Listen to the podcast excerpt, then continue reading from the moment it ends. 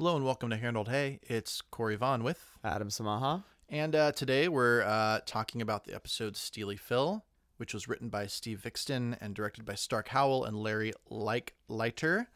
Um, yeah, welcome to Harold Hay. This is a well, okay. Before we talk about the episode, I do want to tell a Harold story. Can I? Yes, please indulge us. Okay, so a couple weeks ago, I was at a party and I was wearing a pin um, on my lapel. Uh, it was a, it was of Helga, um, and she was frowning and she was like kind of like turned around, but her head was like like facing you, the look, the onlooker. Um, a lot of movement in the pin. a lot of movement in the pin. Uh, and a friend of mine walked up and she was holding another friend's like two year old daughter.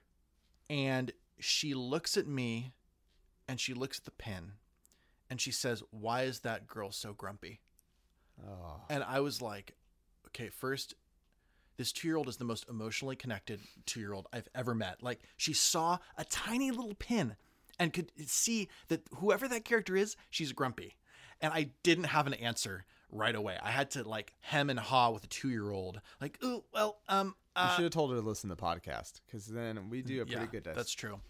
I discussion of her. I bas- I told her, I said, her heart hurts. Oh, People have hurt her heart. dang. And the girl went, she knows too much. She does, yeah. Um, and then I tried to like deflect and say, "What's who's your favorite cartoon character?" And she looked back at me and said, "So that girl's always grumpy." And I'm like, "Yeah, she's always grumpy." She'd be a hard little kid to interview. Isn't that amazing? No, oh, she needs to be on this podcast. It's amazing. She, a two-year-old asked why Helga's grumpy. Like She also didn't answer your question, which is a problem. That's true. Yeah, it took a while. She kept like she was like then she hemmed and hawed. She's like, um, um, I um mm. I mean it was adorable. That's all I wanted. I wanted her to just say um forever. It was amazing. Uh okay. I've been wanting to say that for like a week and just and finally I don't have to ever think about it again. Uh So the, rep- the rest of the episode is a uh, interview with the two year old. that's right. Yep. No, just kidding. Oh, I mean we're like t- I mean we talk about Trump who's like a 2-year-old. Yes, sadly. Uh, yeah, this episode's all about Chinese checkers. Uh, it's about Bobby Fischer, um, the chess champion. Uh, it, it's about the Chinese checkers knockoff of Bobby Fischer. Uh, we got a great flashback from Grandpa. Honestly, this episode, I mean, we do great. Uh, it's it is a little limiting uh, for conversation, but we talked about some interesting stuff. We did the best we could with what we were given. Exactly. Thanks, Craig. He will never come on this show. the sheer disappointment on your face. Uh, It's it's like I want to just re-record this, but it's like not worth it. Uh, we like only thousands of people around the world are gonna hear this. I want you to Craig. say using your mouth, yeah.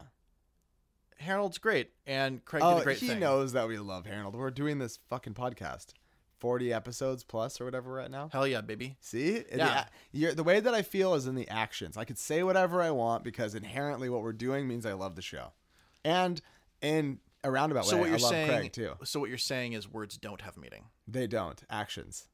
I mean, yeah, fake news, dude. Yeah, see, it's true. Uh, okay, well, en- enjoy the episode. Um, and we'll yeah. All right, bye. bye.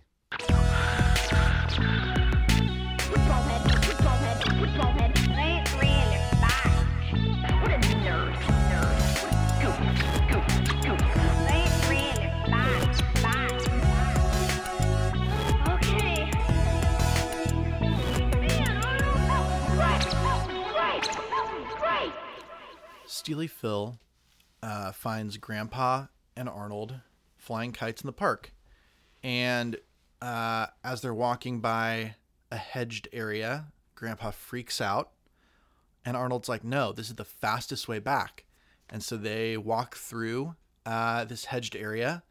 And Arnold finds out that uh, Grandpa was once a champion Chinese checkers player named Steely, nicknamed Steely Phil uh, and that there's a Chinese checkers competition just around the corner.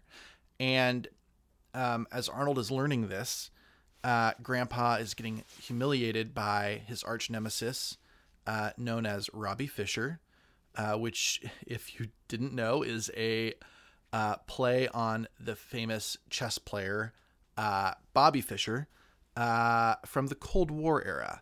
Um, and so, as Arnold is kind of pressing Grandpa about this, Grandpa decides to tell him a nice flashback uh, of his life as a Chinese checkers player.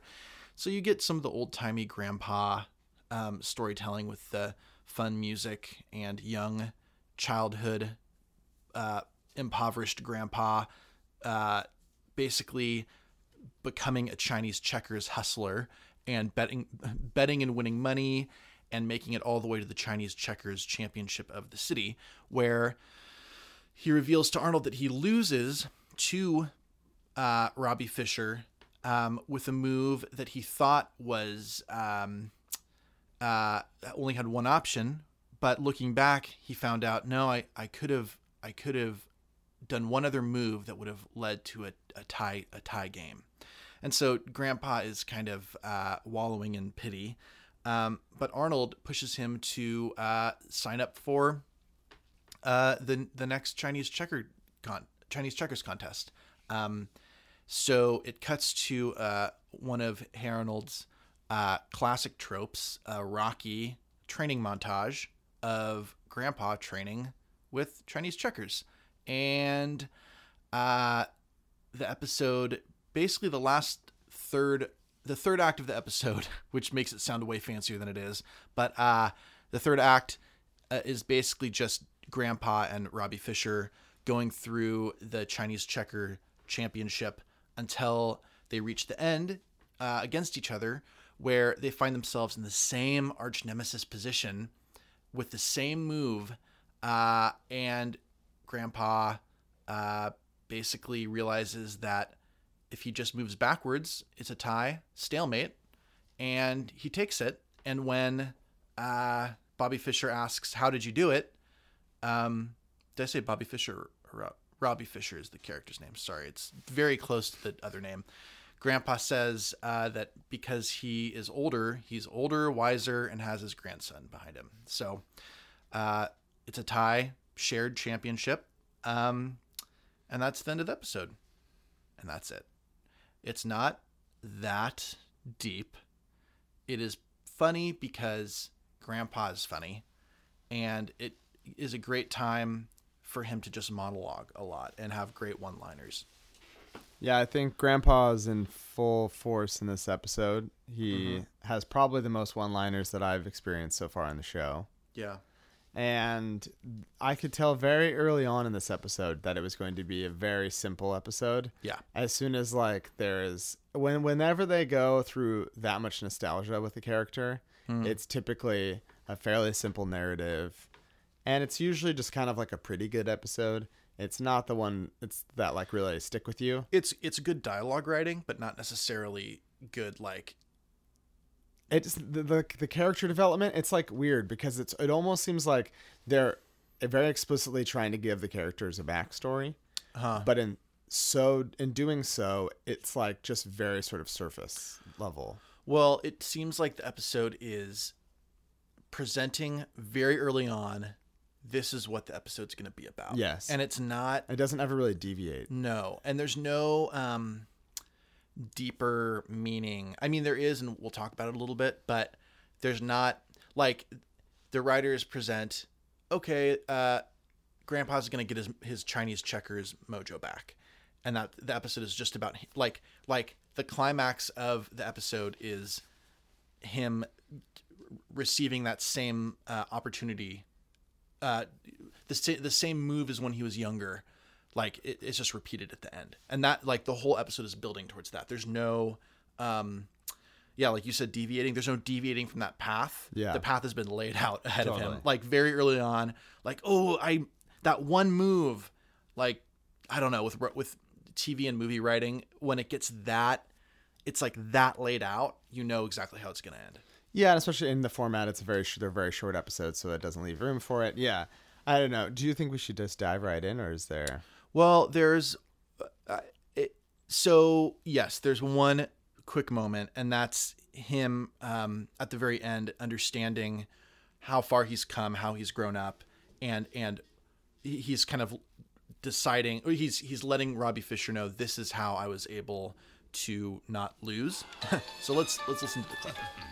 Well, isn't that just perfect? You've fallen into the same trap I caught you in 40 years ago. The same exact play. No, it's not.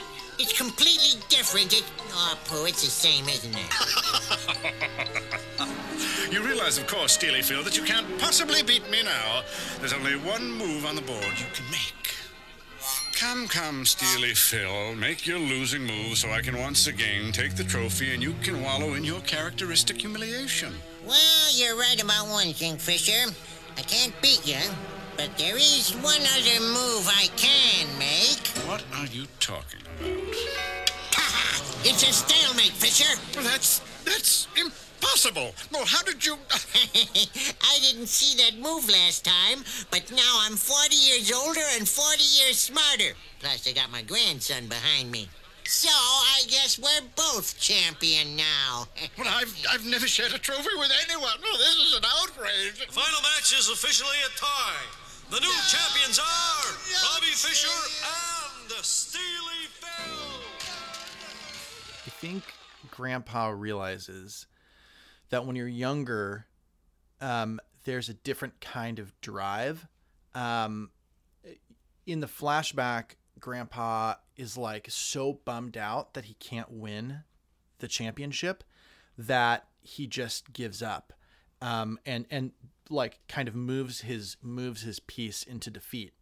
Um, but when he's older, he's able to see that I mean, the cheesy phrase is like, "Oh, winning isn't everything," but that's not exactly. It's like a little more complex than that. It's like losing, like you don't have to, you don't have to lose to not win, if that makes sense. Like, not not winning doesn't necessarily lead to losing, and I think that, like when you're older, maybe I don't know. Like we're still pretty young, but I think when you're older, you're a little more um, relaxed with that competitive drive like ah you know what like sharing a trophy is almost as good let's just do that because i mean young grandpa couldn't imagine not winning so he had no kind of he had no way of seeing that there was another move all along basically Totally. It's almost like when you let the competitive component like overwhelm you, you don't actually you're not actually able to perform and do like use the appropriate strategies Mm-hmm. um, or i guess see what is like actually laid out in front of you Right, it kind of right. clouds your judgment a little bit because Right. you want it so bad yeah um, yeah i think that's just the basic underlying Yeah, it's not, and it's not like I think there are a lot of little things we could talk about here. There's not really one that, like the thesis. I think that is what the episode's about, but I don't think it goes much deeper than that, to be honest. Mm, I think that's true, but there is something about his nemesis. Uh, what, Oh what is it, Robbie Fisher? Yeah, Robbie Fisher. Robbie Fisher, where it's almost like he becomes so full of himself, Right. And that he kind of becomes complacent, Hmm. and it's almost like he's reached this certain level of Chinese checkers playing Hmm. where he is very good and he's better than everybody else, but he's like just kind of plateaued at that spot. Sure. So he made like he was able to be the same way he was 40 years ago and still continue to be the best. Whereas because he never had that moment where he like fell, dropped down. True, true. He didn't actually Yeah. have like a, lear- a learning moment. Yeah, Whereas yeah, Grandpa yeah. did. So he kind of, although he gave up the game, so it seems like he kind of was a quitter. When he t- decided to go back to it, um, his sort of like more ups and downs of his Chinese checkers career actually made him. He it was allowed to progress. Yeah, yeah. So he didn't have that plateauing effect that uh, Robbie Fisher had. Yeah. Um, it's interesting. Uh, there are a lot of references to uh, like chess masters. So one is that that Robbie Fisher is a knockoff of of Bobby Fischer, um, who is They're brothers, actually. no, Bobby Fischer is one of the best chess players of all time. There's a lot of he would play Russians back in uh, during the Cold War in like the the 70s and 80s. Oh, two Um, days ago. Oh, Cold War joke. Yeah, it's good. N- the new Cold War. Um, there's also the moment where uh, like the stalemate um, there was a i don't remember the guy's name but there was another chess player who played a computer and he got so frustrated that the computer was beating him that instead of just getting into a never ending stalemate he he quit. He was like i'm done with this game and he left. Um, He never used a computer again for the rest of his life. or a chess player i don't know. Um, or a chessboard is what i meant to say. Uh, okay so the other thing about robbie fisher though the character in this episode is he is like bizarrely the most foppish character that they've presented in this show. Do you know the term fop? No. It's pretty funny. It's well, basically it's like old timey and like fancy for the sake of snobbery.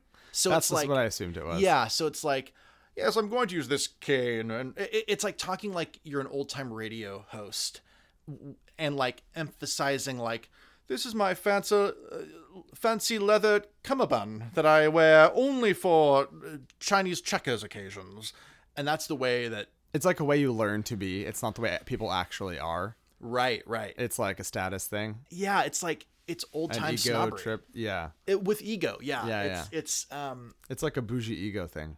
and it's interesting like there there are a lot of I, I think the one critical theory thing we could talk about with this episode is that villains are often presented as foppish.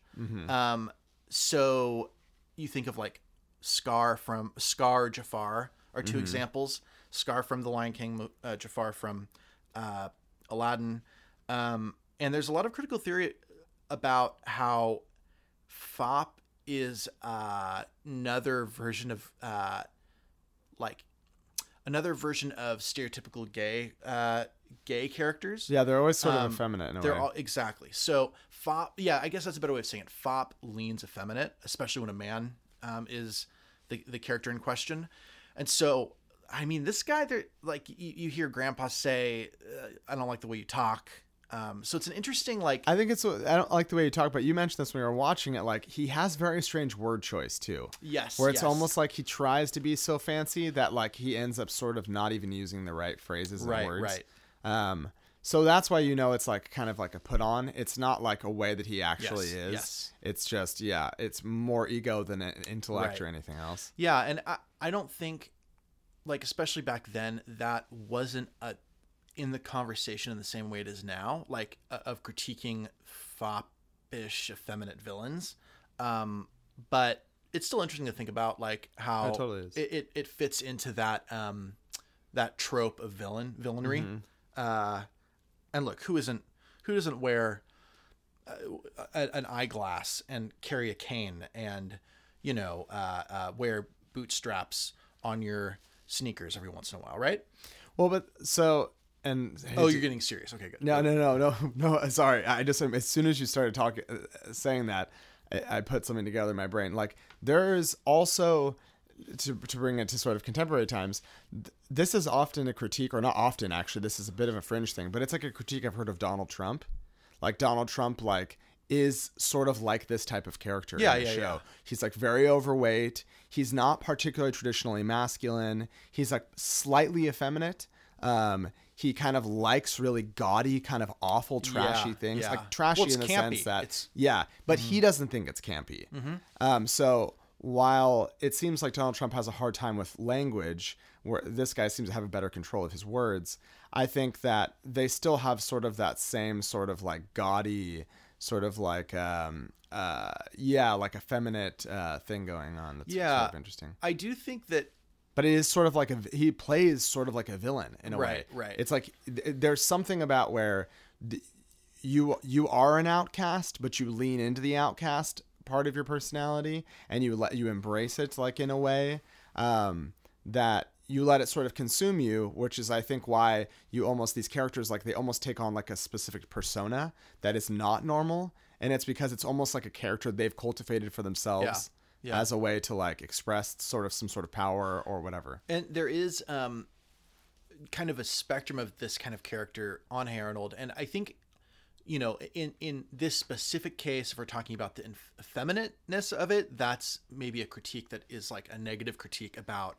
um, the way villains are portrayed. Uh, but uh, I think in general, Hey Arnold does a really good job at making fun of fake snobbery and fake fancy, fake rich.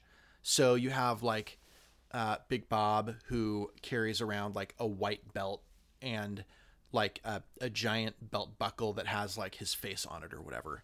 Um, now Bob is definitely more of like a quote unquote man's man, right? But he also really reminds me of Donald Trump because he's Yeah. this like he has this he's barrel chested and he eh, pretends to be connected uh like eh, like one out of 10 times but really all 10 times he's completely like a blowhard right um or you have Rhonda who's this sort of fi- and and part of it is it it's funny because she's 9 um but she's this fake rich character like oh those designer shoes are so whatever and that shirt is so whatever.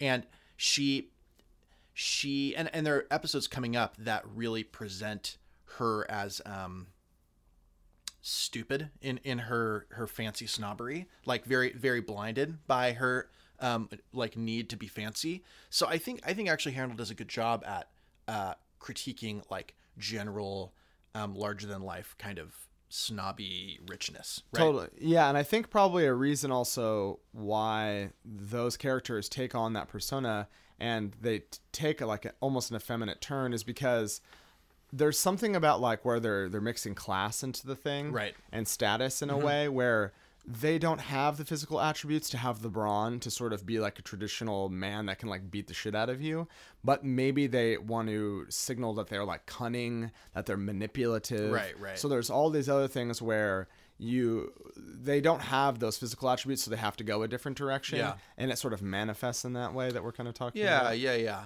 That well, that's and there are basically every one of Grandpa's like rivals are in some way like kind of effeminate and and um, but like larger than life too. So i- yeah, it'll be interesting to see that. And, and my, I might be remembering wrong, but it'll be interesting to see um, how that plays out.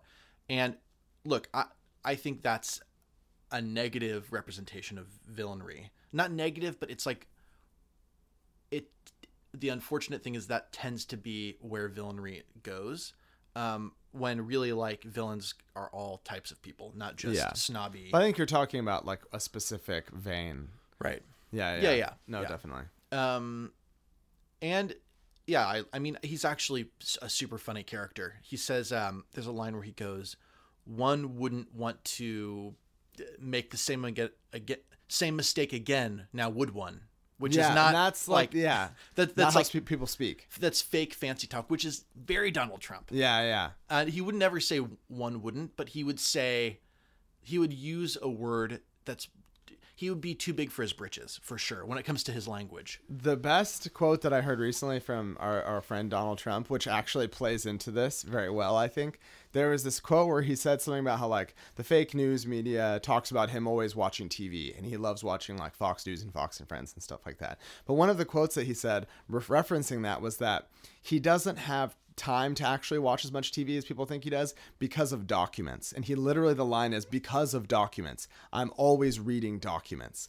And the his his usage of the word because of documents, like the documents have such like like great esteem and legitimacy within themselves. They're forcing him to like uh, take attention, to grab his attention. There's something about that that's so interesting because he thinks the word document is a very like highfalutin official term so he can just drop Yeah. it in randomly and if you just say the word document it carries this weight that like oh you said document say no more He responds to criticism um, like Strong Bad from Homestar Runner because he his response is like kind of tongue in cheek, but really it just is showing how uh, much he is missing in his language education. Totally. Yeah. Yeah, and, and mm, I don't know. th- th- There's like a child childlike nature to it as well. Like the, like the signaling that that word uh, with that word because that's like a thing where you you're a child and you hear your parents talking about business and they would say the word document like whoa I don't have any documents Yeah, I yeah. have toys that's what adults have Yeah, yeah, there's yeah. like something about it where it's like I don't know it's very it's very wild to me Well, the the uh, Robbie Fisher is signaling the whole time that he's the best. That's like Yeah, what yeah. he's His entire like every other word is um like and I think the the affirmation uh, is that how you say affirmation the the the way that he presents his words um, is it's like he says a fancy word that's already it's like already fancy and then he his voice and the way he says it is the silver platter that he's Yes. like so it's like if you didn't even if you didn't already know that me being the reigning champion of Chinese checkers isn't Yeah. f- like fancy enough Yeah. let me just say it with a little bit of curl in my voice Yeah, and totally. like uh, like a dry His delivery is yeah, dry delivery. Yeah. Um, and, and and kind of his guffaw. It's it's not a it's not like a belly laugh or like a like Well, a and that- chuckle. It's like it's a guffaw. It's a very like And that's almost, I think, when we're talking about the effe- the, the effeminate component of it, it's almost like hyper masculinity to a character like that is beneath him. Like it's like a thing Mm-hmm. that he no longer has to like to worry himself with. So that's, That's why true, it goes yeah. that direction because there's something brute about it, and he is not brute. You know what I mean? You kind of yes. make a turn. And you even asked while we were watching the episode. You're like, why is Grandpa always dressed like a pauper? Yeah. and that and there is a, a prince and the Pauper kind of uh, Dynamic, dynamic yeah. between these two. You have like this guy wearing like a fancy vest and like rolled up An ascot. Yeah, Yeah. yeah, exactly. And then Grandpa literally looks like he rolled out of a paper bag. Like well, he kind of looks like I don't know. He uh, he came from a war zone. He's like extremely skinny too. Yeah, yep. There's like a lot of components of him where he looks like a refugee of some kind. yeah, and a lot. He has like a lot of knuckles on his face. Yes, like yes, he yes. has so many different like. He's very bumps. knuckly. Yeah, um, yeah, and you know what? He has so many. g- Yeah, the it the one liners in this episode are ridiculous, but that makes them funny. Um, Yeah. it, uh, the writers know that they're like the cheesiest lines, but because you get one after another after another, they end up being like valuable and worth hearing. Well, and in a way, you real like I realized at the end of this episode that when he is in a scene, he's usually delivering one of those types of lines. Yeah, you just yeah. see less of him. So it makes sense where Yep. you get more of him in an episode. You just get more, More, of those lines more. too, because that's kind of just how he speaks. Totally, yeah, and I and and that's an interesting. That's actually an interesting. um Like we've talked about how Grandpa fits into certain tropes of like old people and grandparents, so that he, whenever he gives advice, it's really just him relaying what happened in a smart way, Yeah. and then saying, "But I don't know what you should do," or like the fact that he always has to poop his poop his pants. Like there are certain tropes that he has, and another one is he has cheesy one-liners that are like kind of puns, but also kind of um, like snazzy, snazzy comedic one-liners. Like he he says, if if nothing else, I could just uh, change my name and move out of the country. Like a great, just snappy line that has no context other than the moment that it's in. Totally. And uh, as to, to add to that, it's almost like because he is an old man, he's embraced that fully, and it's like most of what he says is purely for his own amusement. Totally, yeah. And it's like because it, you realize the other characters very often never respond to his lines. And there's just sort of like the brunch that goes Yep, on in the yep. background, but the characters aren't really ever responding. at the most, Arnold would go, "Okay," yeah, like the kind of a sigh of like, which is like a classic old dude thing where you kind of don't care about everybody else, yep. their p- perception of you. You just go for it. Um, I think the sub more interesting context of this episode is it's a passing line, but uh, Arnold, Grandpa's like super nervous. He can't fall asleep, and so he comes in and talks to Arnold at like three in the morning, and Arnold's like, "Come on, like you always encourage me and tell like you believe in me when I have a competition to do," and Grandpa just like lays it out. He he reveals this like deep dark secret, but presents it like it's no big deal. Oh, Arnold, I've never believed in you. I just said it on the off chance that someone else ends up messing up and beats you. Like, Or messing up and lets you in. yeah, or, Or so- like messing up and then you win. yeah, something along those lines. Um, and there's a tension. Like Arnold goes, "Wait, really?" Um, and then he says, "Well, but I do believe in you, like for real." And so there's a tension of what is encouragement and believing in somebody. What is that for? And and like, why do we do it? And you know, it it it is similar. It's not the it's not the same, but it's adjacent. Is uh the like end of you, you saw the Dark Knight, right? The 2nd Christopher Nolan movie. When when the kid's like, "Oh, but Batman didn't do it. Like, why are we chasing him? Oh, because we have to. Like, like it doesn't matter that like we don't think he did it. Like chasing after him is part of what we do. Yeah, that's what we do. And um, I think in a similar way, like Grandpa's saying, "Oh no, no, it doesn't matter whether I believed in you or not. It's it's just the fact that I was there and I like faked it. Like the faking it is just as important as as actually believing. Whereas Arnold would say, "Well, but I actually believe in you."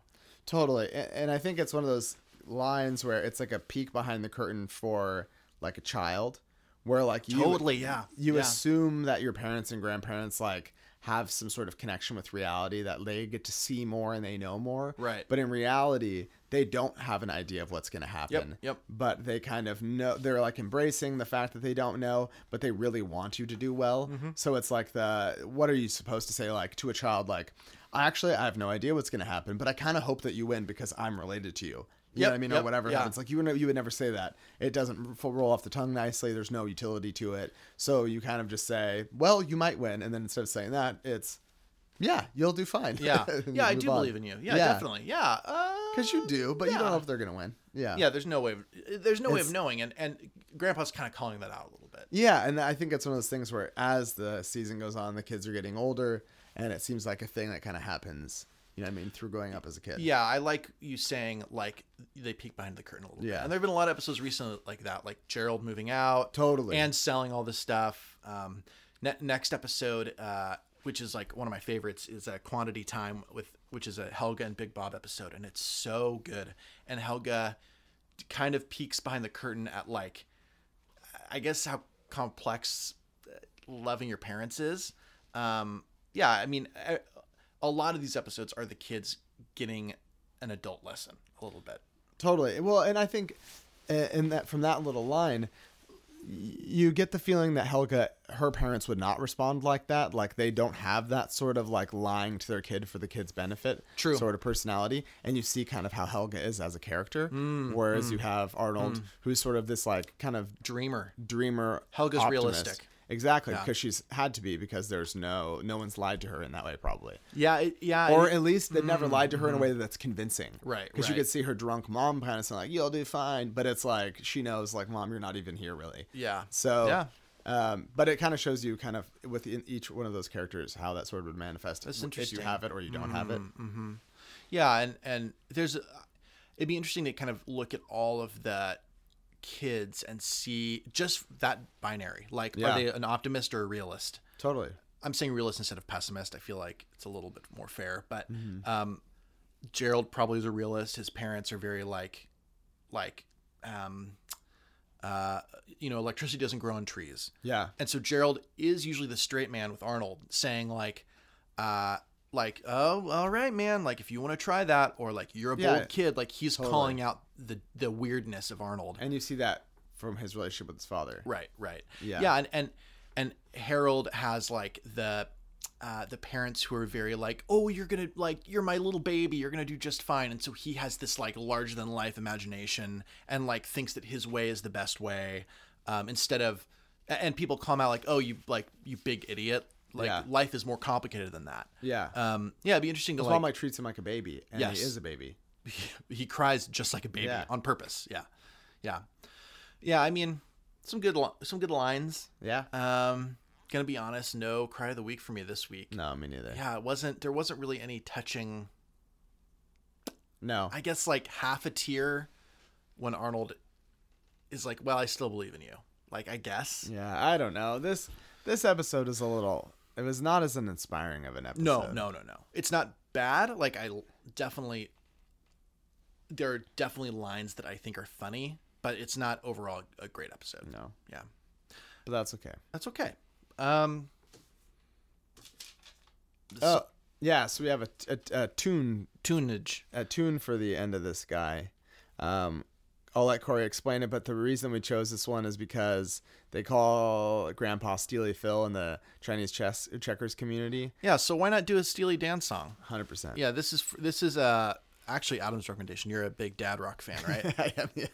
uh, uh, the song is called "Do It Again," and it's from the classic Steely Dan album "Can't Buy a Thrill." You're laughing, but Steely Dan's fucking rad.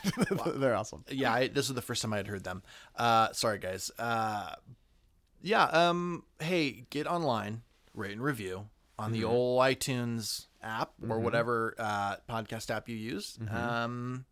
Send us an email. Tell, tell us what your favorite Steely Dan song is. I yeah. feeling we have a bunch of Steely Dan fans out there. hey.haroldhay at gmail.com.